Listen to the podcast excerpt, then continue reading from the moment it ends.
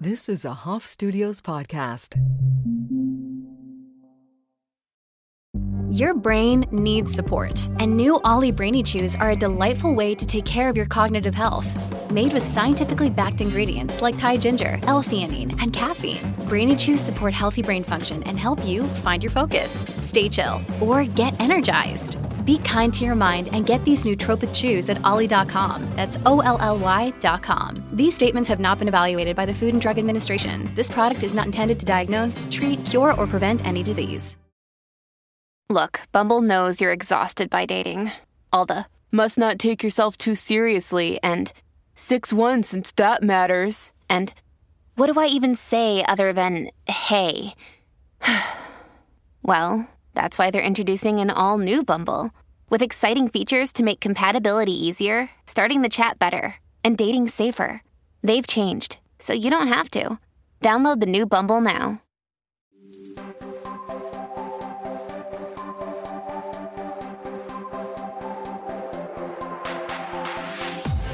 Hi, Sari Imberman. Hi, how are you? I'm just so happy you're I here. am too. I was watching your episode with Leah, and she was saying that um, you met at the Mother Untitled, and I that's where we met too. You guys. Um, Mm. and now we know where I get all my talent.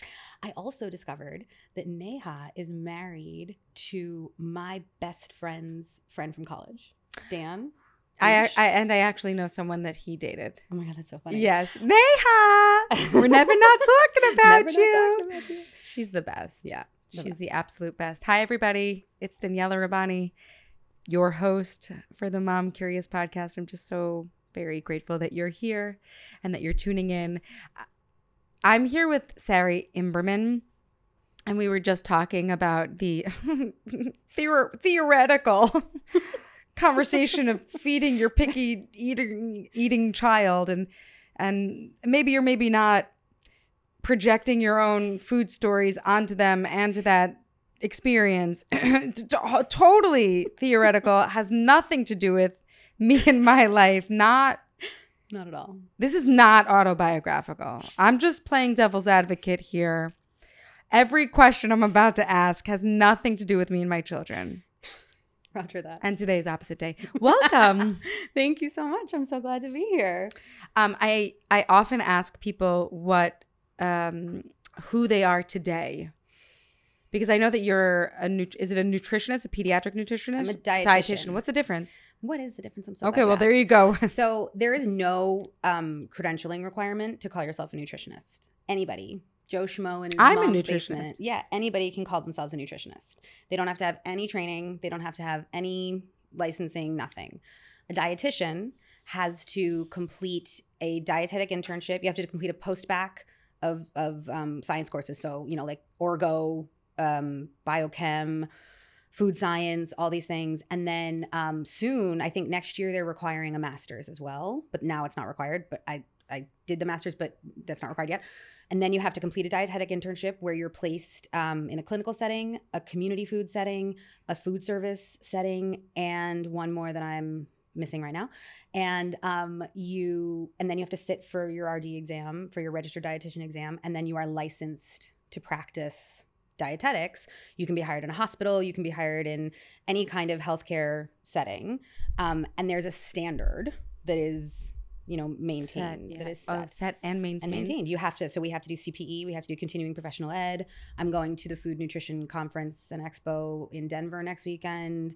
Um, and there's a lot of, you know, there's going to be a, a number of RDs presenting on different PEDS things. There are um, practice groups that you, you know, there's a lot of. Um, it is a, a a healthcare. It is a healthcare profession. You know, it is. Um, and I'm. This is not necessarily knocking nutritionists. It's just It's not what you are. it's just not what I am. But I mean, well, now although they're trying to like reclaim, it's the credential that they've changed. It's now it used to be RD, registered dietitian. They're now using RDN, registered dietitian nutritionist, because they are they're like no no no. But honestly, you just have to do your research if you're not working with an RD. If you're work if you find you're that you're you know looking to hire somebody who calls themselves a nutritionist, just like look into what their credentials are. What's their background?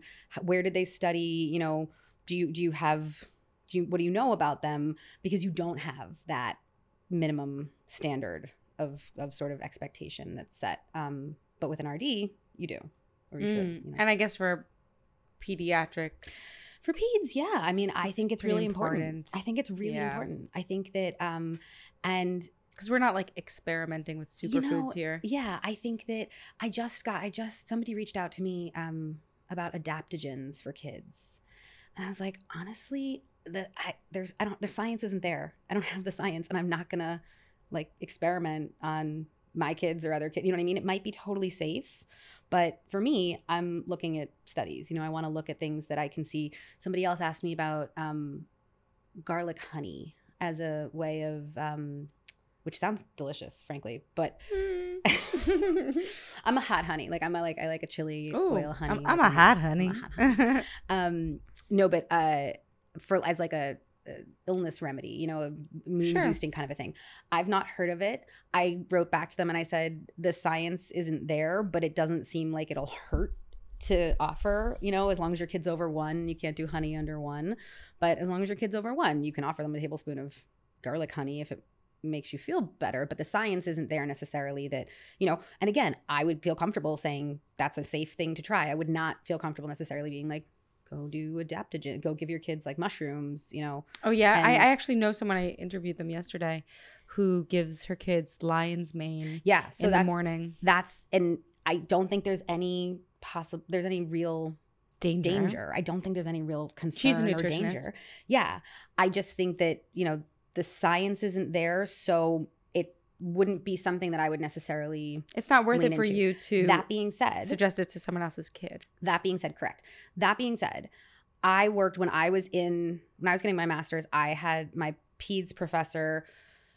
Um, I shadowed her for a while, and she pulled me in on a case um, of a kid with epilepsy who was having like major grand mal seizures all the time, and we implemented a ketogenic diet, like a true Yeah. ketogenic diet, Yeah. not the keto diet that you know lots of people sort of talk about. We were weighing out. He was allowed to have like Butters. one slice of turkey, two or three slices of cucumbers, and then like we would weigh out like mayonnaise, like a huge, I mean, plop of mayonnaise. And how would you get him to eat it? That's what I'm always It was so really curious hard. about. It was really hard. He was old enough that we were able to talk to him about talk it. to him about it, and honestly, he went from having multiple grand mal seizures a week to having almost none. It like, and the thing is, the science because is fat is really good Yeah. for your brain. but they Isn't don't know true? exactly why. The thought is that it's at least as far as I don't want to say something un- incorrect, but as far as I know, there's no definitive like this is why high fat will do that. The thought is that perhaps that the myelin sheaths that coat your neurons um, are made from lipoprotein, which is fat. So that's part of the thought that maybe it's it's contributing it to you know a smoother neuronal pathway in that way Mm. um but uh, but it's remarkable so again it's one of these things where you can't you know you can't only lean on science you have to trust your gut i mean there the science is there for that but there we don't exactly know why Well, you, you're trusting your gut because this was, even if the science isn't there for the fat around Yeah. seizures. I mean, you needed to try, You need something. to try You need to help this Yeah, kid. you need so to try something so that's really what it you know it comes from from that so it's really it's really interesting and working with um i've worked with lots of um families with kids on the autism spectrum Yeah. and um you know dealing with the different each idiosyncrasy you know each quirk each kid is going to be a little different. And um for some kids you know the goal was like pouches in general are not my favorite not because the quality of what's in them is usually pretty good but i have yet to be able to go to a restaurant and order the kale caesar salad in a pouch Mhm. and so it doesn't really teach kids anything about how Chewing. we eat I mean, my daughter actually, because she had such huge adenoids and Mhm. tonsils, like her, the chewing is so Awful. hard So for hard. her. So Two hard. years ago, So- she got her adenoids shaved, and and she's on a wait list for this month to get her tonsils. tonsils, and yeah. like, I can't wait. Like Yeah. chewing, her jaw is not strong enough to like Mhm. really go to for really a it. So carrot. in that situation, that's a perfect example of when you lean on things like pouches or like a ice cream. How about ice cream Ice every listen, single day? listen, ice cream. This is uh, hypothetical. Hypothetical. hypothetical, totally hypothetical. no, but it's there are certain situations I was working. It's funny because I just um I just ran into this family who it turns out they were a former client and then uh, they belonged to our synagogue. And I ran into them at uh, services the other, I guess Friday night services the other like a family Shabbat. And um, we were chatting and I was asking, and, and sh he was, one of her kids was really leaned very heavily on pouches. And our goal was to get him down from, I don't know, I can't remember, but like 10 plus pouches a day to, and we got him down to like four or five, you know, which is a huge win. But you supplemented the kid. This the calories. You didn't just take them away. So the other huge problem win. is that um, the other struggle, I should say, is something like a pouch or a milk or anything like that. It becomes a crutch, honestly, as much for parents as, as it is for kids because you have one job. ice cream. My the reason part of the reason why I, I feed my daughter ice cream every day is because I'm like, if she doesn't have this ice cream, she's gonna die. Like she, I really now I don't really feel that way because I'm like, actually, she's like not that's like she's, She's growing, she's fine, but like it was so hard for her to eat Yeah. for so Yeah. long that I was just like, if she doesn't have these calories, I'm afraid for her. And that's, I, that's, I have so many. And the fear, like, really created a a serious habit. Mm-hmm. Yeah, Yeah, for, so for that's me. exactly what happens. That's exactly what happens. It's you literally you have one job. It's to keep your kid alive. That's really hard to do if they're not eating. And so you give them things that you know they'll eat. You give them things that are high calorie, high fat, like ice cream. You give them things, and ice cream is easy to like. You get, you know, it's it, you you and like she has those those huge tonsils, like her, it's hard for it- her to swallow. Like it was just like so many things. I have a lot of compassion for myself around it, As you should. and her, and I would like to grow out of it. Yes, and that's the thing. Yeah. you do what you have to do in the moment. I was uh, working with a family who, um, because they really leaned just re- uh, their daughter's on the autism spectrum, and they leaned really heavily on waffles. They leaned just like really, really heavily on waffles, and lost a lot of the fruits and veggies and things that you know had they had been sort of trying to incorporate in different ways. And she wound up with a couple of like micronutrient deficiencies. Oh like legit, no! And it became How do you even find that out? uh, hospitalizations and Oh, thank God. Okay, bad- great. No, no, yeah, it was- Everything's going fine. It was no. Oh no, no, no. You wouldn't know. No, you would know. No, but also that's the thing though. It's not, but you see that I'm really concerned about this you because I'm like, Yeah. but but I'm trying anyway. I, i'm trying, and I, and I do have my mom who's like a Yeah. real food shover. So well, that's and that's tricky too. You know, that's a tricky. I do. I work with. I end up working with lots of like caregivers, grandparents. I do sessions with them over the course of working with a family because you need to really address everybody who's involved in feeding because again, it's about um, not just when you have a kid, especially when you have a growth concern, but when you have a kid that you're just even a little bit worried about for whatever reason, maybe there's a swallowing issue, maybe there's for whatever reason you're you're extra concerned, you do what you have to do to bridge that gap in the moment. And then it becomes a habit, you lean on it, and it becomes the kind of thing that is really tricky to break. And it it's hard to zoom out. Like, is it gonna damage anybody if she eats ice cream every day? Absolutely not. oh, good. Absolutely not. Except for my bank account, by well, the way. perhaps. Like I like if I pass by that smoothie guy, what not, Oh not smoothie, Mister Mister Softy. the Mr. Softy truck. Oh yeah. Uh huh. It's like I'm And they're so six dollars in the now. hole for one kid. Yeah. They're so expensive now. Um, it's not going to kill anybody if she has ice cream every day. What you want, what it, what it can take away from when you're focused so zoomed in on something like that. I did get an ice cream maker, and I'm trying to make Ooh, it better. Look at you. So I'm trying to say yes, but put things in different it. things in it, and that's a great way to involve her and get her to try new flavors and use that ice cream as a vehicle for something new, a new flavor.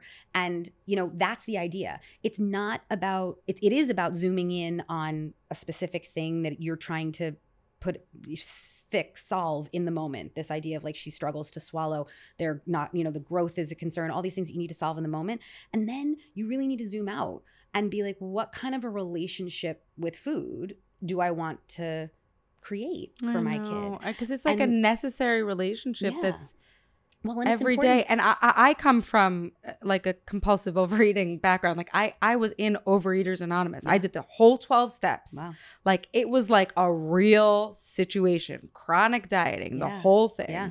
I do not want that for Right. her. It's part of the reason why I say yes to ice cream. Yeah. Yeah. Because I'm like, well, if ice cream isn't bad, if it's not a Exactly. bad food, then at least I've won that battle. Just Yeah. it can't it, it, it, it, can't, it can't be every day. It can't. Anyway, Well, it can't be all hypothetical. everything, all fully hypothetical. But it can't be sweets. Can't be, you know. We really want to try to take them off the pedestal as much as possible and make them a little more just like part of what happens, which is why I like that you're doing it, you know, frequently, that there isn't sort of a, you know, okay, well, just, you know, as a special treat, we'll do it, or, know. you know, just this one, so, you know, whatever, because we're, we're all, you know, very guilty of doing that kind of a thing around sweets and, and things like that. And it's the idea of not equating eating with treating yourself. Do you know what I mean? This idea I want like, you to go, get into that further. how do you there's so many ways to treat yourself whether it's as an adult taking yourself out just uh, for a manicure or taking a book. And i took myself for a walk yesterday in the afternoon. I really needed it. Such a after like five days of rain or whatever it was it was just i needed to walk. And i took myself out for a walk. I didn't really want to do it but i knew that i would feel better afterwards. And it was a treat. I but i had to it was it was something that i chose to do and i you know i did it. And it's that sort of a thing. And when you think about treating yourself as eating we connect food and feeling as you know even more than they already are. Food and emotion are inextricably linked. You know the way that we live it's we we celebrate with food we mourn with food we um, eat when we're bored we eat you know, there's food all around us all the time always. And if we can try to separate all of these aspects of it this aspect of hunger actual physical hunger in your body and how do you fill that what does your body need in order to be its best self whether you're a kid and you're growing or you're an adult and you're looking to feel your best? And what does your brain and your sort of taste buds if you will want? How can you feel satisfied? Really sort of not just full but also emotionally satisfied because the, we can't you know pull those two things apart. I really appreciate that. Even the sensorial experience of like, do I want it crunchy? mm-hmm. My daughter likes cold. yeah you know, yeah, like exactly you know, Absolutely. like that. That is also a component. it's a huge component it. So outside of like, flavor, outside Right. of quantity, yep it's a huge outside component. of color. Yeah, so you're not going to swap if we were looking to swap the ice cream, which we don't. I'm not saying we need to, but if, if you were looking to swap the ice cream, you wouldn't be looking at like peanut brittle to swap it for. You That's know, right. she likes Oh cold God. and she likes soft and she likes you know that's so maybe Sweet. You would sweet, yeah. So maybe it would even be, and this would not be from a um, nutrient perspective so much as just from a variety perspective. Oh, Maybe it's like a coconut ice cream. Maybe it's you know one day you try a uh, like a bar. If you always sort of you typically she typically gets you know the same sort of soft serve chocolate or the same t- brand of whatever. Maybe it's branching out and trying something a little different. Maybe it's your Why? because you really want because you will never like anything if you're not exposed to it. You will never learn to like anything if you're not exposed to it repeatedly.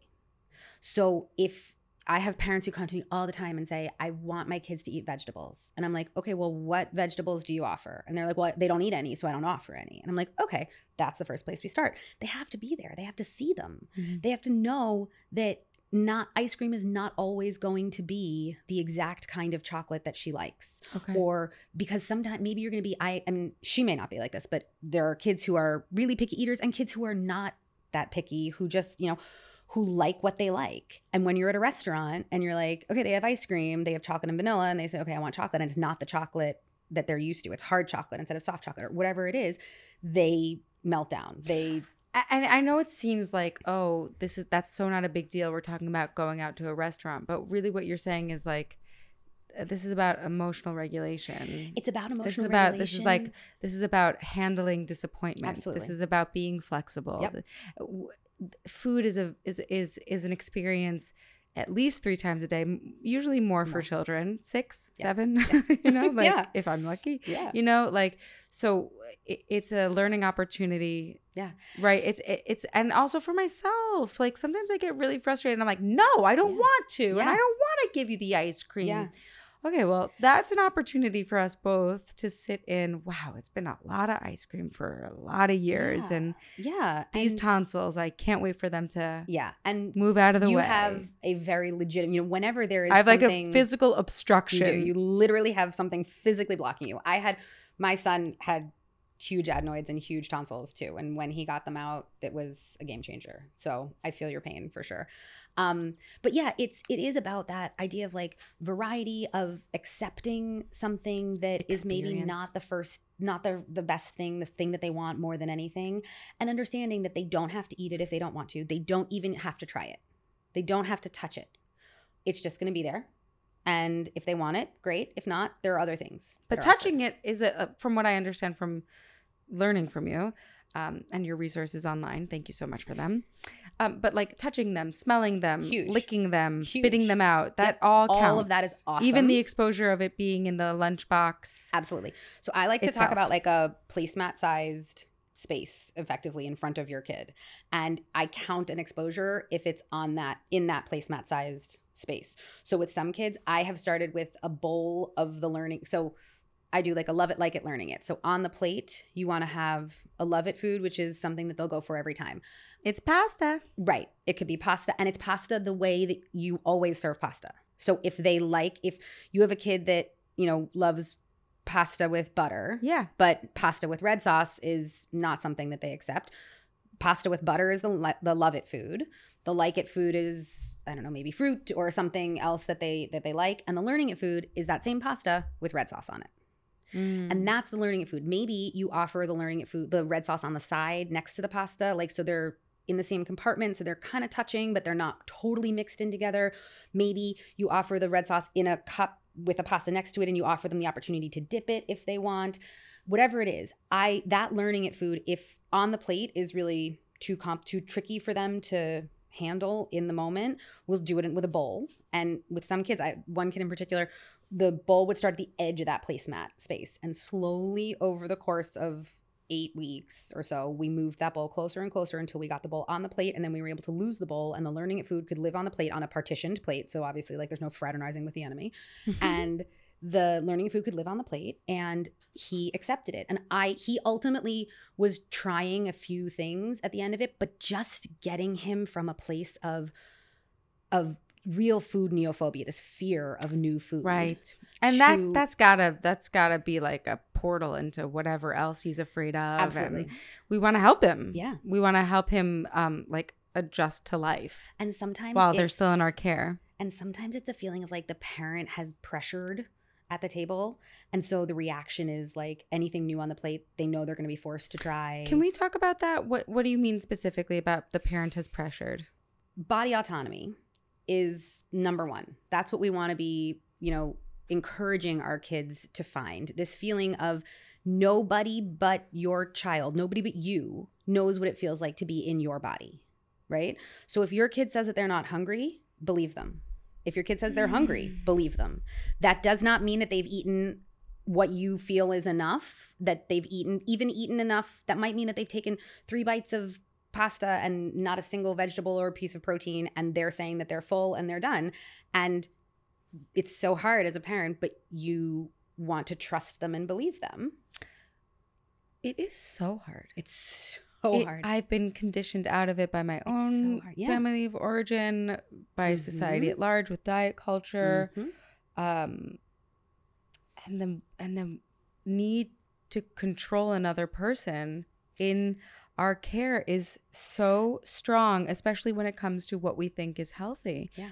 and it's especially hard as a parent of a child because in so many ways you do know better you you know you don't know no but i mean like as a as somebody who has spent oh it's true however many years living in this world, you know a little bit better than your brand new baby, you know, what they need to survive, right? And it also comes from, you know, and this is not a, a knock on bottle feeding by any stretch of the imagination, whether it's breast milk formula, any of those things, but with a bottle, you can see how much is in there. And you can see to yourself, oh, they're supposed to have an eight ounce bottle. So I'm going to keep offering it, even if they don't seem that interested. well it's why breastfeeding can be so such a mind fuck for It is. people because we have no idea what they're no idea what they're taking and it's really hard but i find that parents who well no i don't know about that. But it's it's a level of trust that you have to just trust that they're taking what they need.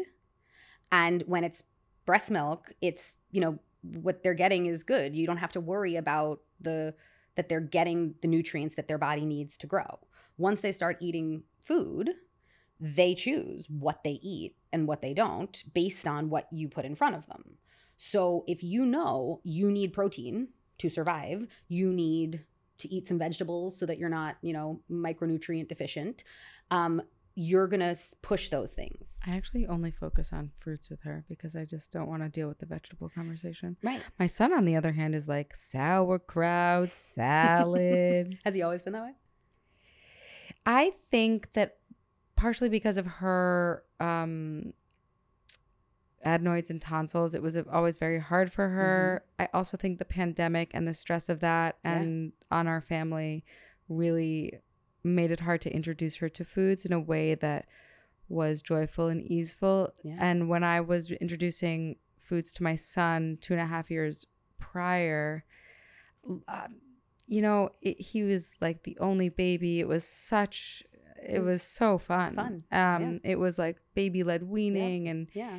He's he he was always very, he he's like this gifted kid who was like was like born an adult. Like Yeah. he just like Mhm. knew stuff. Instinctively, like what he, yeah. you know, that's amazing and it's it is a it's a real mind fuck when your second kid is different whether or not it's who they are and or the circumstances of introducing foods and all these things i have a client i'm working with right now who struggled with her first and the the we started working together because her older one is a picky eater and we've now sort of shifted and we're working with her for the little one because they, she's introducing solids and he's having you know some sort of allergic it- it's unclear. I don't think it's caused by food you know there's all these but it's been tricky. It's been complicated. And she was like i was really hoping that this one was going to be easier and this one was going to be better. And it is really hard. Like I was it's like, so hard. I was listening to you talking about the love it, like it, Learning learn it. foods, and I was like, this is a lot of work. yeah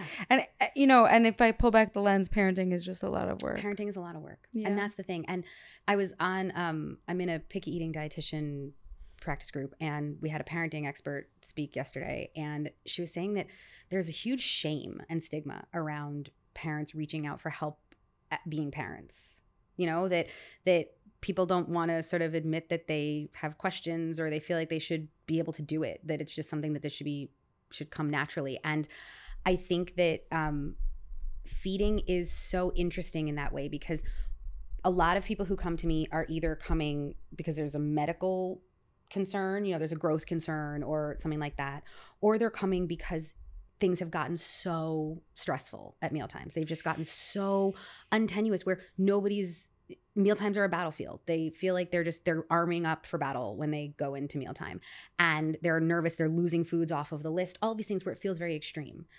There are so many parents out there, so many families who have these sort of I don't want to say smaller, but more sort of woven into the fabric of their own experience with eating and bodies and how they were raised and all of these things that are tricky and hard to navigate but they don't necessarily maybe feel like oh I should I should reach out and get help with this until they get to a point where they're like oh maybe I you know sh- there's something that I could have done here to to have a you know a mealtime that feels like oh I'm not putting like the same three foods on the plate. And the reason that people don't do it is that it's just not bad enough to do the hard work Yeah, because and I- parenting is so hard It's so hard, and there are other things. What if that same kid has There's so sensory things. issues and so has learning, whatever, whatever else? It's expensive. Like your time's not free. no it's you know, expensive like and it's it's a time and money investment and it really is it's a time investment because parents need to to it's it's it's not hard long term Oh. we build up a system no because it's you build up a system where the learning at food i literally will i keep raw veggies in my house and that you know my daughter loves cucumbers my son loves tomatoes so the, some nights the learning at food for each of them is just she gets a tomato, he gets a cucumber. Neither of them loves those things. They're learning both of those things. I'm calling that a win, right? At least there's something that isn't a favorite, isn't a slam dunk, is something that is going to require a little bit of extra thought on their plate, right? Sometimes it'll be, you know, uh, something more involved. Tonight we're doing an orzo dish, and I made it. I know that my son is my picky reader, and I know that he likes the orzo plain. So I've saved some plain, a, just a little bit plain, and that'll be his love it. Although we might have a, a dessert with dinner. I don't know what what I've planned. but we um I'll have a little bit of it plain. I'll have and then there's, you know, it's got it's corn and it's a really good New York Times recipe. We've it's like the third time we've made it and it's a staple now. Um there's a little bacon in it or pancetta in it. So I'll save a little bit of those components for him because I know he'll like them individually and then I'll offer the mixed dish and that will be the learning it food for him. He probably won't eat it mixed is my guess. Um, but that's fine because it's on the plate. He'll smell it. It'll be in that sort of sensory sphere. And it's now, it'll be his third exposure to it as we continue. Everybody else likes it. We have another thing with lamb. Everybody likes this. I do this like za'atar lamb in a um, sous vide. It's really good. And we do like naan and it's delicious. And the three of us love it. And Toby's learning learning it and eventually it took a it took months 6 months of us making it regularly and then finally he was like mom I want to make it as a pizza I was Oh, like, cool. Tell me more. So we took the components. We do like a tzatziki and uh, you know, whatever, and we made it into a little pizza. And he added some cheese on top, and he tried it that way, and he actually ate it, which he didn't love it. It wasn't, you know, he wasn't like, "This is amazing. I've been, I can't believe I've been ignoring this for so long." And he he ate it, but now he tolerates it. Now it, you know, exists in his sphere of food, and it takes not. It's that not pressuring to try it. So I would offer. It would just be there the lamb would just be there. He loved the naan. He liked the tzatziki. He liked we do like an Israeli salad with it. He likes all those things. He makes his own dressing for the Israeli salad. Really loves that. Um, didn't want the lamb. Just kept putting on the plate and just you know stuck it out. And so every time I would offer that meal, I knew he probably wasn't going to get much protein. He'd get a little bit from the tzatziki, but he's not going to eat the lamb. And I, he'd get a little bit of fat from the dressing on the salad because he likes, you know, we'd sort of, I'd make sure it was an oil heavy, but it probably wasn't going to be his like highest nutrient intake meal. Yeah. And that's okay. For me, it's so much more important that meal times aren't a battleground, that he doesn't come into meals feeling like, oh God, like she's to make me try something Right. or I'm to hate everything on my plate.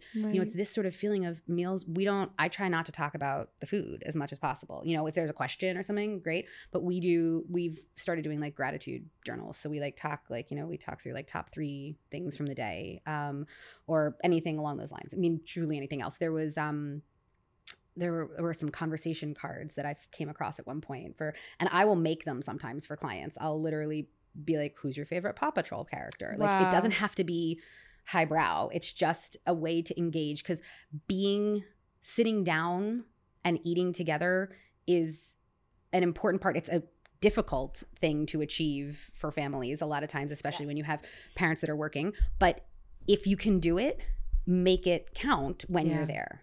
You know, don't make it about the food and what is being eaten. Don't add stress to it where you're like, you know, you have to come on, like you have to you have to try the lamb. Like you have to try it. You've eaten all of the other components or this orzo. You've eaten everything else. You love corn. You love it. Why Yeah. is it not? Why won't you just try that? Yeah. But it's taking out that pressure so that it doesn't become it doesn't become a negative experience.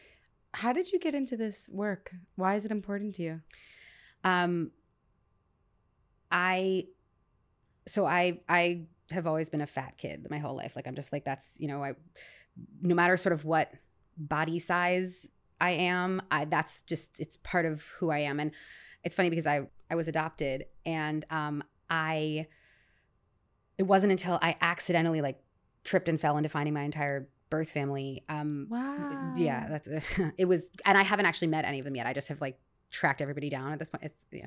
Um but i've now seen pictures. I have a full biological sister and i've seen pictures of my birth mom and they are big bodied people. Like that is the body that I, i'm meant to have to some extent. And yet i spent my whole life being told that something was wrong with my body that i saw a million doctors because if if i was fat there must have been something wrong. Yeah. And as it turns out, I mean, I was ultimately I was diagnosed with PCOS when I was a, a teenager, you know, at at 14 or 15, and um, so there were some things perhaps underneath there, but it was this this feeling of sort of you know of never feeling confident as an eater, never feeling like I could enjoy um, food and that food didn't That you were allowed to. yeah, that I was food. allowed to enjoy all these things. And it's not, I'm not knocking my parents. I mean, they are spectacular people who did That- absolutely everything. That was good parenting Yeah. then. it was Like, good parenting then. That it was. worrying The- was yeah. was And parenting. They took me to see all of these experts. So I saw a million dietitians in New York City. Some I I saw a dietitian who's now because I grew up in the city, and I saw somebody who's now on the Today Show. She's and she, you know, all of these people. and who- she made you. She fat shamed you. Well, again, it's not. You know, I mean, it's just it's not. It wasn't. It wasn't like sh- anybody set out to be like you should feel terrible about yourself because you're fat. But every dietitian I saw, every doctor, it was okay. How are we going to get you to lose weight? How are we going to, you know, Wasa crackers and Babybel cheese? Like those were the things that were t- like I was told to eat, like you know, one Wasa cracker. the Wasa and like a- crackers were a big one in the nineties. Wasa crackers. I just it was there were so many, and it's and it was a lot of low fat, which you know now we we know better about that. Um, but it, was just it was a it was a lot of sign of the times, and it was also I think, you know, being adopted. I think that my parents, my mom in particular, just like this was not something that she had ever dealt with herself. Well, she didn't. You know, it's like we don't know what's going on in someone else's body, and we particularly don't know what's going on in someone else's body if we don't like share genetics. Yeah, yeah, Or at least I think that could be a total farce to begin with. But like the idea that my daughter is um doesn't need as much food, Mhm. I sort of say she's like her grandmother. Yeah. But she didn't have that reference point. Yeah.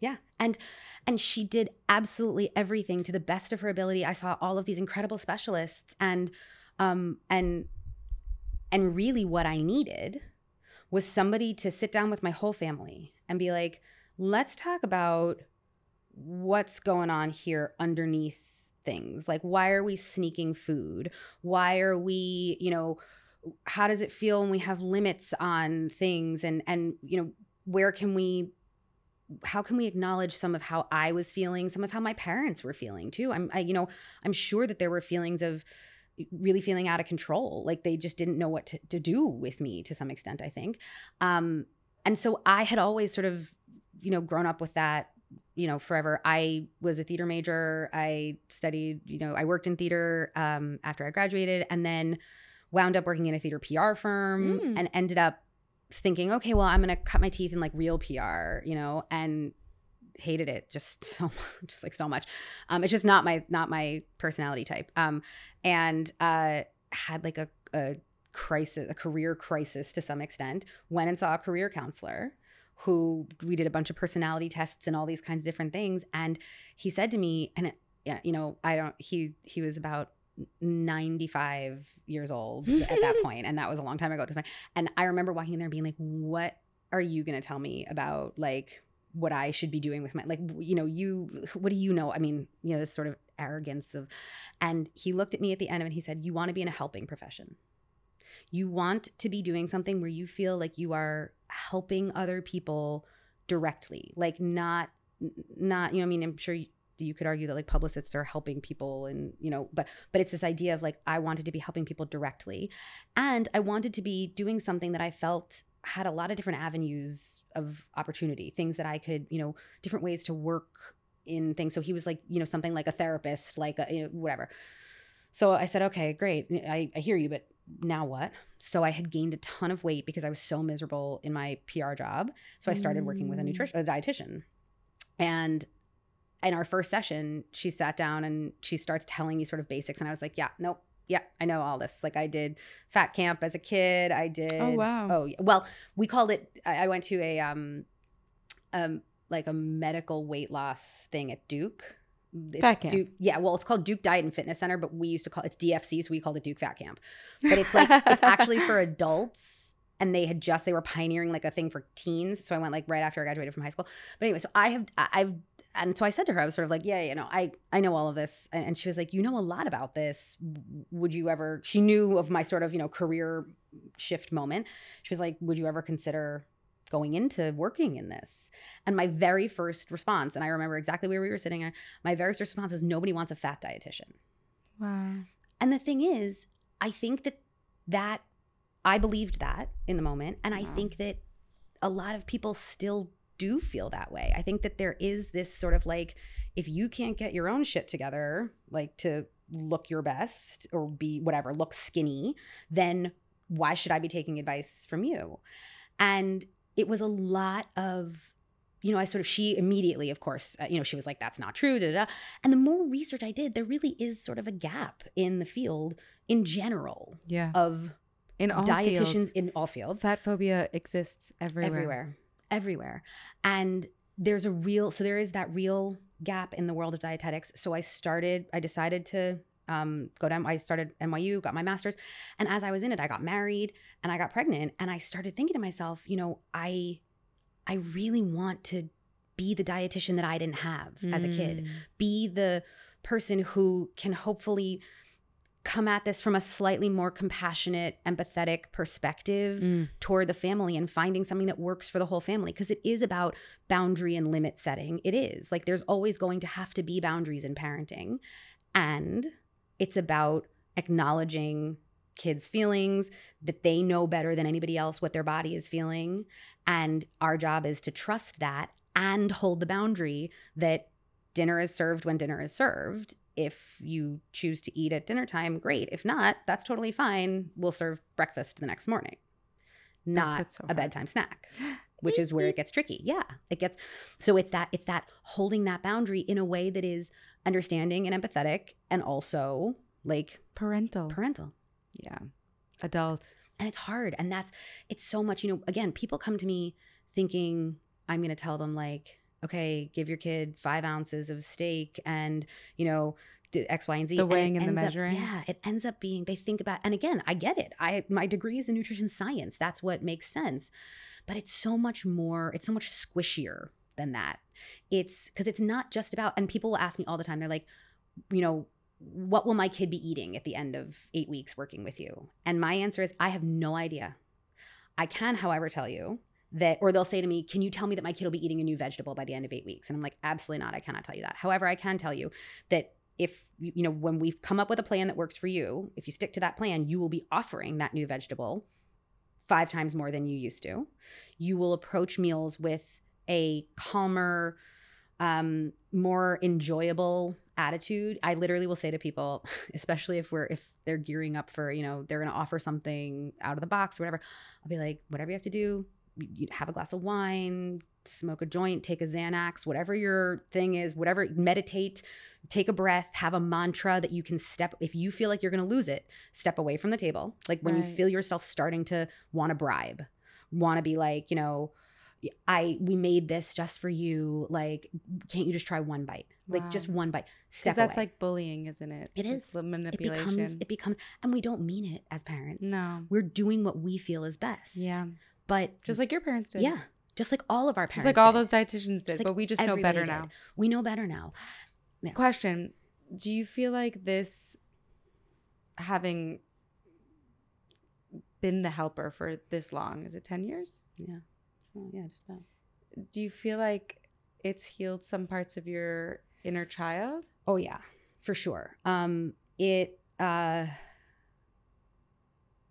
the shift for me, especially sort of um in my relationship with my mom in terms of eating and food came when I kind of when I left for college, but when I really started to own things myself, own what I was feeding myself and eating Hmm. because then it became my responsibility, my say, you know?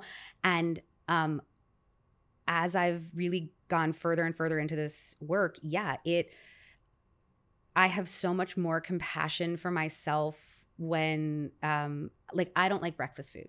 For example, I'm very, I should say, I'm very picky. I'm very particular about breakfast food. I like eggs if they're done exactly the way I like them. if they are done any other way, You're that I don't want them. You throw a fit. I don't. I won't throw a fit, but I won't eat them. Well, it depends on who I'm with. But I won't. I I and I just don't. I don't love pancakes. I don't love bre- waffles. It's just never been my Okay. thing. I love leftovers for breakfast. Great. I ate. excuse me. I ate Thai food for breakfast this morning. like I, and that's my thing. I like giving myself permission Yeah. to do that because who cares what you eat for breakfast as long as you are eating something relatively nutritious and balanced Yeah. and getting some food in your body at a time that that works for you. Some people are not I used to say I wasn't a breakfast person like I didn't I wasn't hungry in the morning and so I would skip breakfast. Part of that was a diet culture thing thinking oh if I take in fewer calories like if I skip breakfast then I don't have a choice. I have to wait till lunch because I'm in school. I have to wait until I get to lunch to eat. So I'll just say that I'm not hungry in the morning, but really I'm actually hungry. I'm just going to push past it. But part of it is also that I didn't like breakfast food. And so if somebody had said, what if it's not a typical breakfast food? Like, what would you want to eat in the morning? What's something that you'd be interested in eating? I'd be like, all right, now we can talk. Like, let's Mm. have, what if we have a little bit of, you know, leftover chicken and broccoli and rice? Like, I would rather have that than a pancake Wow. personally. But like that, it, it took that sort of thinking outside of that box. um, Respecting yourself. respecting myself and it's not again it's not that that my parents or anybody individually wasn't respecting me as a kid it's just this this changing you know view of parenting and kids and and um trying to make it work for each kid for each family trying to find a solution a system that works. It's not a solution. Find a system a framework that works where you know three days a week, two days a week, whatever, you have what I call sninner, where it's like at pickup, instead of a snack, you bring a meal, like a dinner, you know, Mhm. and then you offer a snack at dinner time. Because a lot of times kids are really hungry at the end of the day, and at the end of a school day, and they tank up on snacks, and then they're not huge. that hungry for dinner. yeah. And so offering something like a sninner at pickup is a really great way to get good quality sort of nutrients in them in a balanced way when they're hungry. Get them when they're hungry. So it's consensual. However, exactly, it's consensual and yes, however, whatever and there is definitely like some you'll get some weird looks, you know, when you're like at the playground Oh, and yeah. they have a bento box of like, you know, chicken and broccoli or whatever. And so it's about sort of a balancing out like what are you offering? Maybe it's not like, you know, a full turkey roast dinner that they're breaking out at the playground. Maybe it's something a little more manageable, but also really owning that and helping parents and then thereby kids own what works for them. Right. This is what works for me. Right. It started because my kids had swim after school one day, and it was swim was in Tribeca, and school was in the West Village, and we live in Chelsea. It was just like a whole thing. So I would drive them. So I would pick them up in the car, and I would give them dinner in the car on the way to swim. And all of a sudden, my kid was eating tofu and all these things that he normally wouldn't be interested in. It was because he was hungry. yeah. And it was because he didn't really have another option Right. at that point, you know? And so I that was how this came about. And when I sort of, you know, talked about it and we started doing it maybe at the playground, he'd be like, I don't know, people are saying that it's weird. And, you know, and I'd be like, okay, that's fine. It can be weird to them. But we talk, I mean, we love weird. Like weird, weird as a word is what is something we embrace wholeheartedly in our family. But even, you know, I, I was like, it's what works for us. It will, Yeah. it's what works for you. And that's, that doesn't have anything to do with anybody else. That's number one. Like Yeah. what works for you. Yeah. I think it's a metaphor for a lot of um I think it's a metaphor for everything. Everything. I really do. And it's so hard to embrace that Mm. as a kid, certainly, and then even as an adult. well, we're we're going against the grain because of, as we said, diet culture, even wellness culture at this point. Yeah. But I love your tips. Thank you. I'm wondering where we can get more of them, where we can learn more. Maybe there's someone out there who's looking for a Yeah. session and some Yeah. support. So you can find me on Instagram. It's just my name, Sari Imberman, um, on Instagram, and links to everything is there. I'm also um, in the process. I've been talking more and more about this sort of, you know, repairing your own relationship with food Mm. and breaking that cycle for your kids. And I've been getting so much uh, interest in DMs and all these things that I'm working on. I think I'm going to put together a group, um, like a, a group of parents who are struggling with that stuff, who want a space to talk about it, who want, you know, to have some help implementing some of these tools Yeah. um, and doing it in a way that really works for them and their family. So um, that is going to be launching uh, soon. And in I'm there'll be a couple of rounds of it. So depending on when this airs, but um, I. Uh, I'm gonna keep it small, um, so there I'll do a, a couple, but I'm looking forward to doing that because it'll be my first sort of foray into a group space. I've had a membership and I've had all these things, but having this, I think there's a real value to holding space in a community um, of people who are who have questions. Yes. And, you know, difficulties. And there shouldn't be any shame again about like looking, you know, needing to reach out for that help, wanting, not even needing, wanting to have that extra sort of boost and support. So um, that's in the works. But otherwise, you can find me uh, on Instagram and on my website. Uh, Fun. My business is fun with food. I didn't even say that, um, which is important. That's the point. I want to help people have fun with food. Mm. Amen. Food is fun. It should be. It You're fun. Thank, you, so much for coming on. Thank you for having Thank you for listening, friends. We'll see you next Tuesday on the Mom Curious podcast. I'm Daniella Rabbani. Hit me up on Instagram. I love getting your DMs and staying in touch. Thank you again. Thank you.